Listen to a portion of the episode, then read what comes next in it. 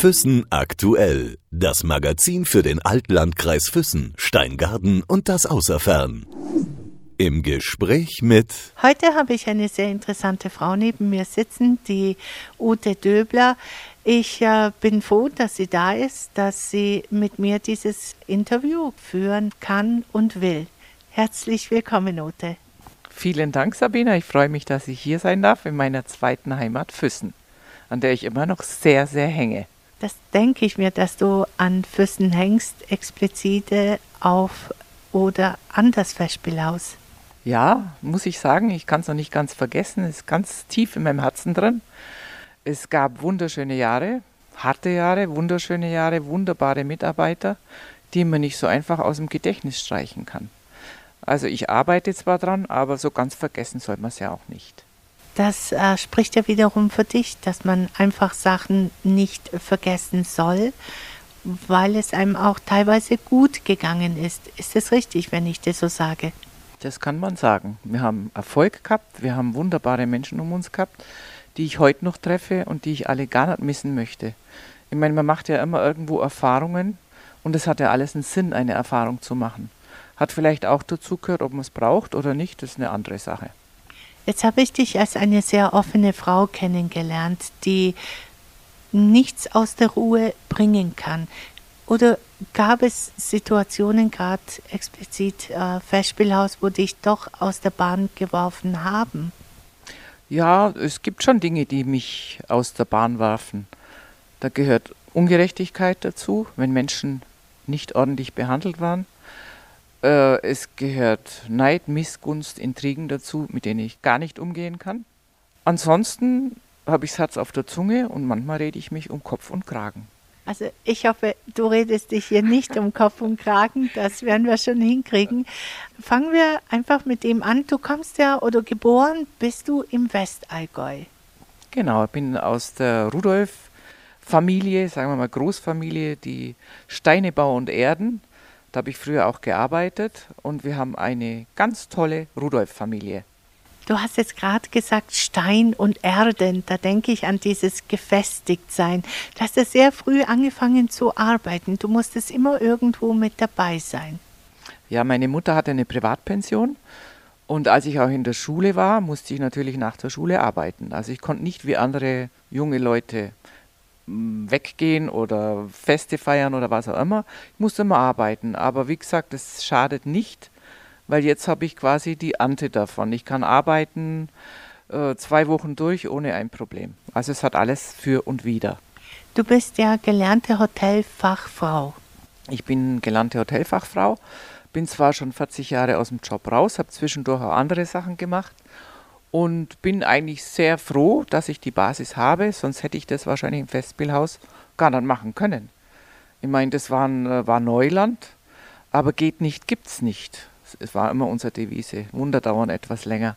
Hat sehr, sehr viel Spaß gemacht. Es waren manchmal harte äh, Wochen oder Tage, wenn man am Wochenende Ü30 hatte, Veranstaltung, Kaffee, wo man dann so 36 Stunden durchgearbeitet hat. Das war schon hart.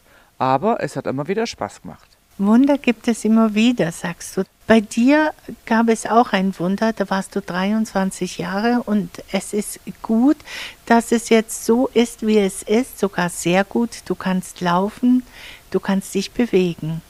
Und es gab eine Zeit, wo du das nicht machen konntest. Ja, das stimmt. Es war vielleicht auch ein Ausschlag, dass ich eigentlich sehr froh über alles bin. Ich hatte einen Motorradunfall mit meinem damaligen Freund, der jetzt mein Mann ist seit 40 Jahren, um Gottes Willen. Und äh, ich bin wirklich ein Hundertstel Millimeter von der Querschnittslähmung weg gewesen. Ich lag acht Wochen im Querschnittsbett mit der Kretschfeldzange in Innsbruck in der Uniklinik. Bin nach acht Wochen aufgewacht und habe mich gewundert, wie schön Häuser, Menschen, Sonne, Regen sein kann. Und ich glaube, seitdem bin ich auch geläutert und dankbar für jeden Moment, den ich erleben darf. Du hast alles immer sehr positiv mit einer Art und Weise, die man jetzt äh, von Menschen nicht kennt, die immer wieder mal, wenn ich es so sagen darf, auf die Schnauze fallen oder einfach mal hinfallen und wieder aufstehen. Du hast deine Kinder auch so erzogen, dass sie das Leben nicht einfach nur so Larifare durch den Tag, sondern auch wirklich sich um die Arbeit kümmern. Du hast es ihnen vorgelebt. Genau, ich habe den Kindern das vorgelebt. Das habe ich, glaube ich, sehr richtig gemacht. Ich habe wunderbare Kinder, die beide tolle Berufe haben. Und wie gesagt, da habe ich was richtig gemacht. Und mir geht es ja genauso. Äh, liegen bleiben gibt es nicht. Aufstehen, weitermachen, durch. Und es gibt immer schlimmere Dinge. Alles, was man bewältigen kann, bewältigt man. Und das ist meine Devise. Man geht durch. Egal durch was. Deine Tochter heißt Nina und sie ist eine Prinzessin. Also für dich eine Prinzessin, aber im wahren Leben auch eine Prinzessin. Und sie steht immer neben dir. Du machst ja Projekte mit ihr. Die Nina stellt äh, oder produziert äh, T-Shirts. Die hat jetzt für Füssen auch einige Sachen gemacht. Jetzt wieder neu das, die Schwanen-T-Shirts. Sie ist Prinzessin, es ist wirklich wahr, und ihr Mann ist der Fürst von Seborga, von einer kleinen Enklave in Italien. So fleißig, muss ich jetzt mal sagen, wie ich. Wir sind beide die Schafferle, sagt man im Allgäu. Und äh, ich muss sagen, ich bin stolz auf meine Kinder. Ganz arg. Erzähl mir, was sind das für T-Shirts? Ich habe jetzt äh, schon mal ein Bild gesehen, sieht auch toll aus und äh, Taschen, Handtaschen hast du auch produziert. Wa warum hast du das gemacht? Weil damals äh, die Sissi und Ludwig Shirts gut gingen, die wir jetzt aufgehört haben, haben wir gedacht, für Ludwig Musical machen wir die Schwanen-Shirts. Leider kam es dann nicht mehr dazu. Jetzt ist es aber so, dass ich einen guten Kunden habe, und zwar das Museum der Bayerischen Könige dort verkaufen die die Schwannenshirts. Und da habe ich jetzt halt noch ein paar und wenn es gewollt wird, waren die wieder nachproduziert, weil die Nina macht eben T-Shirts für Partys. Sie hat auch schon für einen Sohn von John Lennon T-Shirts produziert, für Ivana Trump. Also sie ist sehr, sehr, sehr tüchtig. Das heißt, sie hat auch deine Gene geerbt, so einfach dieses Netzwerk um sich herum aufbauen und einfach da sein. Sie macht T-Shirts und du bist eine Frau, die Events macht. Ja, ich musste ja irgendwie wieder, als das mit dem Festspielhaus vorbei war, wieder auf die Füße kommen. Ich habe dann eine Firma aufgemacht für T-Shirts-Verkauf und für Eventberatung. Ich meine, ich bin in einem Alter, wo es nicht so einfach ist, dass man dann einen Job bekommt. Habe aber trotzdem unglaublich liebe Freunde, wie zum Beispiel Christian Hende, Henze, der Starkoch, wo ich Events machen darf äh, Alpenharz-Dirndl Manufaktur, wo ich Events machen darf. Und das sind Dinge, wo ich Gott dankbar bin, dass ich das in meinem Alter alles noch machen darf. Und ich habe sehr, sehr viel Spaß dabei. Du sagst, du nach dem Festspielhaus hast du dir was Neues aufbauen müssen. Warum müssen? Ich meine, du bist 65 Jahre alt, du bist eine gestandene Frau, der Mann ein äh, gestandener Geschäftsmann. Warum noch dieses Arbeiten, Ute? Weil wir vielleicht einen Fehler gemacht haben und mit dem Glauben daran, dass man das Festspielhaus irgendwann verkaufen kann, haben wir unser ganzes Erspartes und alles, was wir hatten, ins Festspielhaus getragen. Und das war unser Fehler. Mein Gott, was soll man machen? Jetzt muss man schauen, dass es weitergeht und dass wir irgendwie überleben. Man hat uns ja eigentlich alles weggenommen, was nur geht. Ist leider so. Das heißt, du arbeitest einfach, weil du arbeiten musst und so wie ich dich kenne, du arbeitest auch gerne. Das stimmt. Ich muss arbeiten, aber mir macht es auch Spaß. Also ist es nicht so, dass es mir ganz furchtbar schwer fällt. Es sind ja Arbeiten, das, äh, die sich abwechseln, nicht immer dasselbe ist. Und wo ich gerufen werde, da helfe ich. Also auch beim Hansala durfte ich kurze Zeit Event machen. Und das freut mich sehr. Und ich werde ihn immer unterstützen, wenn ich kann. Kommen wir nochmal zum Festspielhaus zurück. Du hast gerade erwähnt, dass du den Herrn Sahler unterstützt hast. Inwiefern? Was hast du denn für ihn gemacht? Ich habe ähm, beratend bei Events, bei der Ludwig-Premiere und so weiter, habe ich ihm beigestanden, habe ihm auch bei der Kundenakquise äh, geholfen äh, mit Kartenverkauf für Ludwig und ich muss sagen, alles zusammen, das ganze Paket war sehr, sehr erfolgreich. Man hat es ja mitgekriegt, die Vorstellungen waren ja ausverkauft, sie sind sehr gut angenommen worden. Also auch ein Teil deiner Arbeit, die du da reingesteckt hast.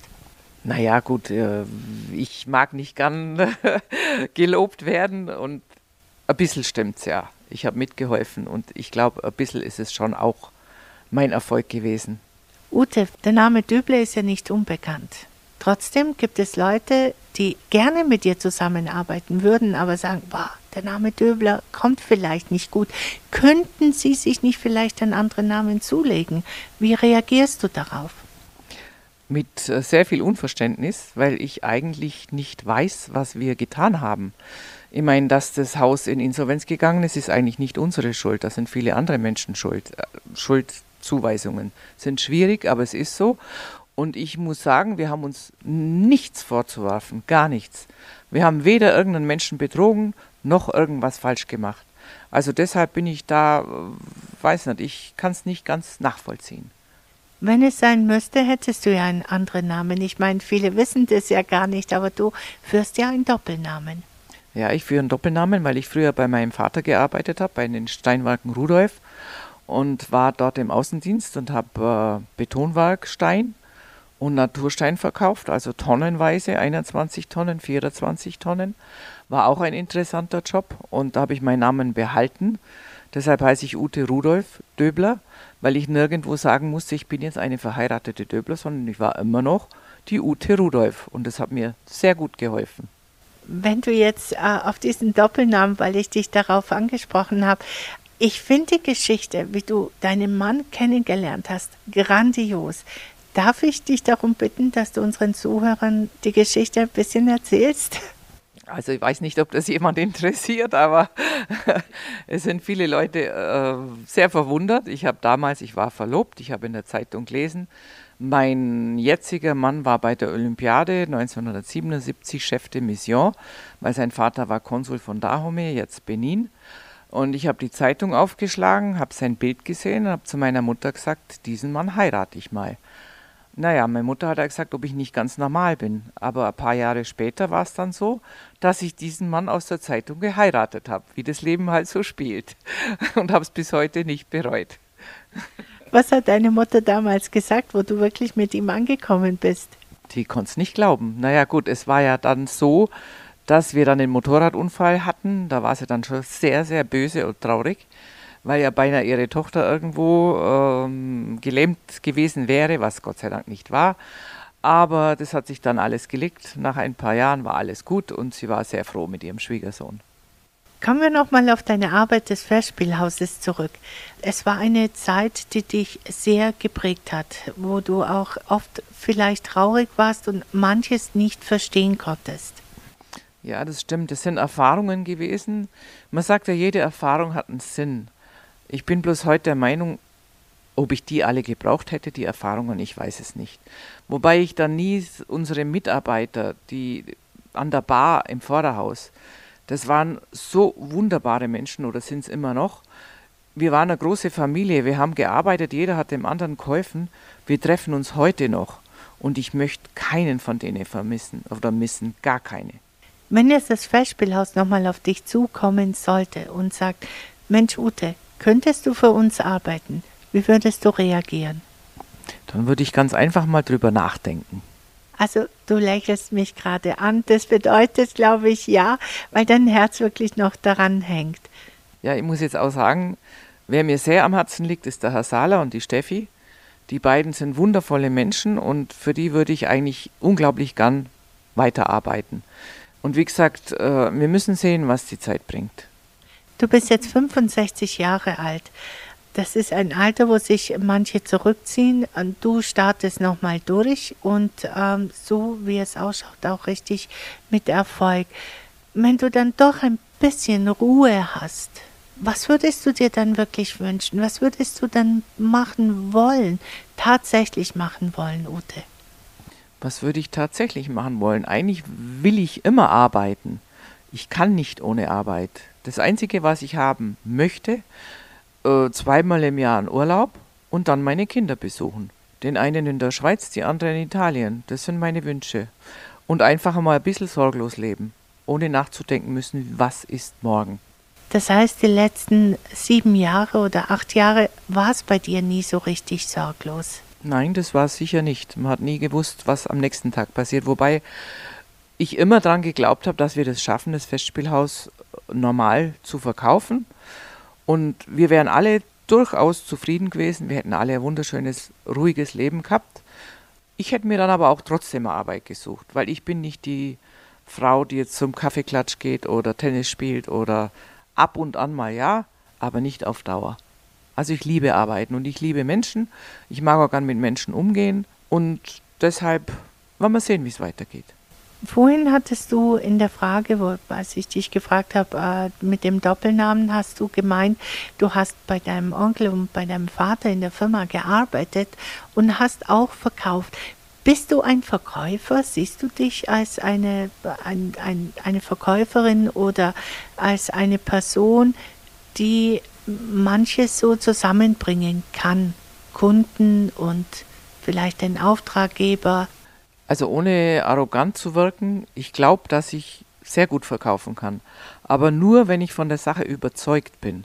Also ich würde niemals irgendeinem Menschen irgendwas aufschwätzen, wie jetzt zum Beispiel in der Kleidungsindustrie, das ihm nicht passt, würde ich sagen, nein, das geht gar nicht. Das schätzen die Leute auch.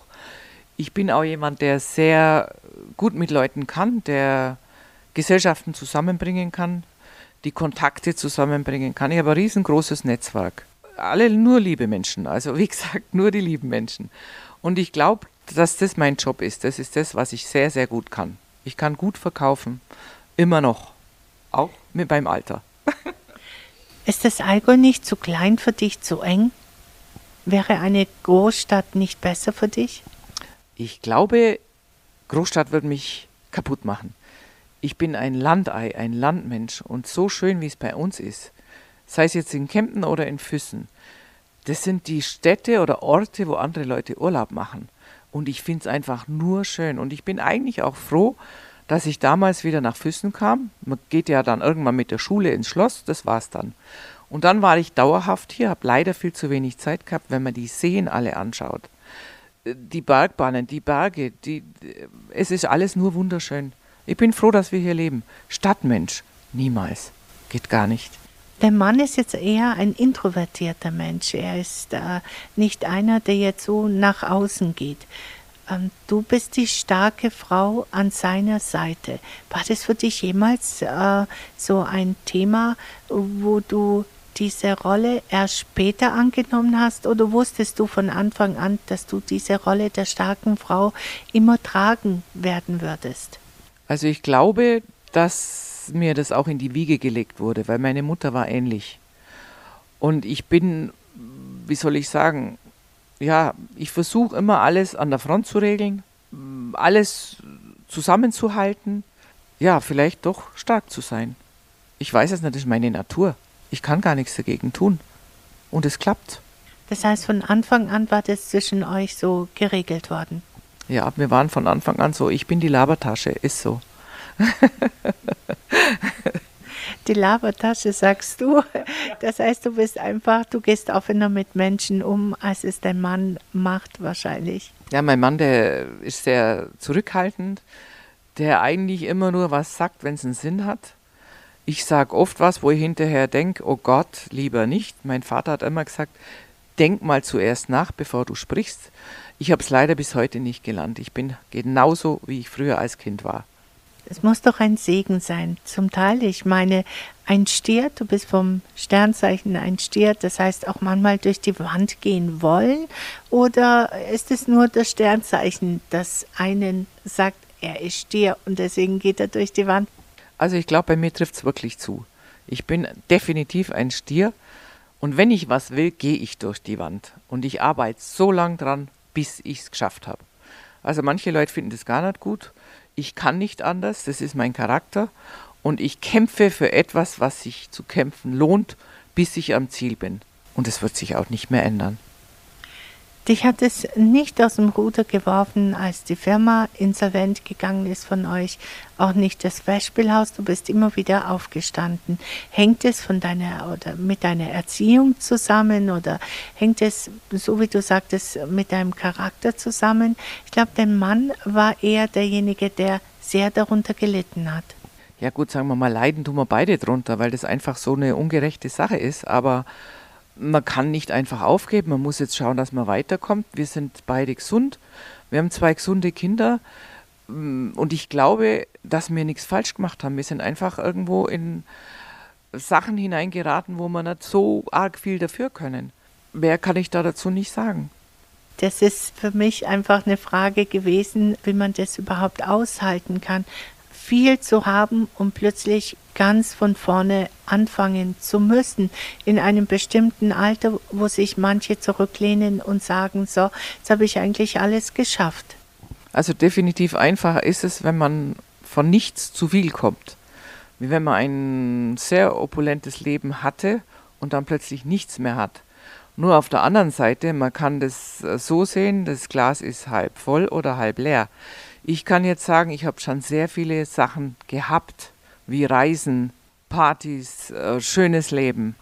Und jetzt ist es halt anders. Jetzt muss man halt auf die Füße stehen und muss schauen, wie man da durchkommt. Und wie sagt meine Tochter immer, es geht immer irgendwie weiter. Wir schaffen das.